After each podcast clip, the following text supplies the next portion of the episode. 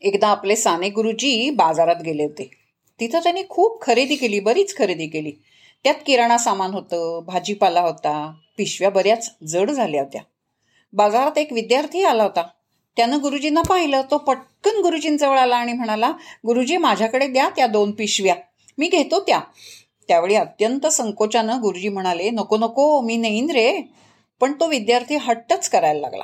मग मात्र नाईलाजाने गुरुजींनी त्यातल्या दोन पिशव्या त्या मुलाकडे दिल्या.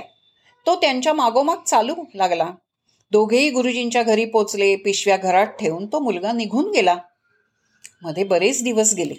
एके दिवशी तो मुलगा काहीतरी कामानिमित्त गुरुजींकडे आला होता. त्याला पाहताच गुरुजींना प्रचंड आनंद झाला. ते काहीतरी लिहित होते. घाईघाईनं ते उठले आणि त्या मुलाचा हात धरून त्याला सतरंजीवर बसवलं तेही बसले.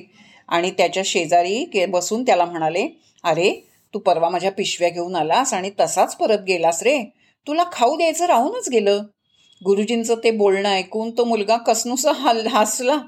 तेव्हा गुरुजी म्हणाले बस हं थोडा वेळ आलोच मी. असं म्हणून ते आत गेले. स्वयंपाकघरामध्ये आतमध्ये ते काय करत होते कुणाच ठोक पण सात आठ मिनिटामध्ये ते बाहेर आले. त्यांच्या हातात एक ताटली होती. ताटलीमध्ये भाजणीचं गरमागरम थालपीठ हं हे घे खाऊन टाक पटकन. गरम आहेत तोवरच गुरुजी म्हणाले. हा सगळा प्रकार मगून तो मुलगा चाटच पडला.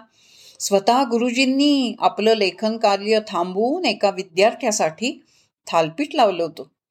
गुरुजींच्या आत दडलेली एक अत्यंत प्रेमळ माता त्याला त्या दिवशी दिसली होती.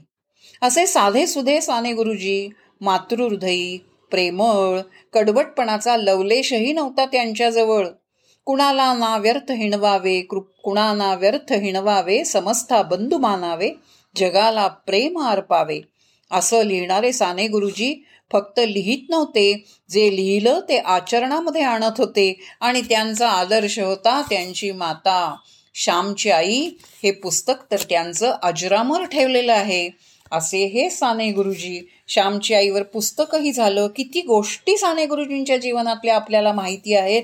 आणि माहिती नसतील तर माहिती करून घेऊयात. परत कधीतरी तुम्हालाही सांगेन हो. साने गुरुजींची गोष्ट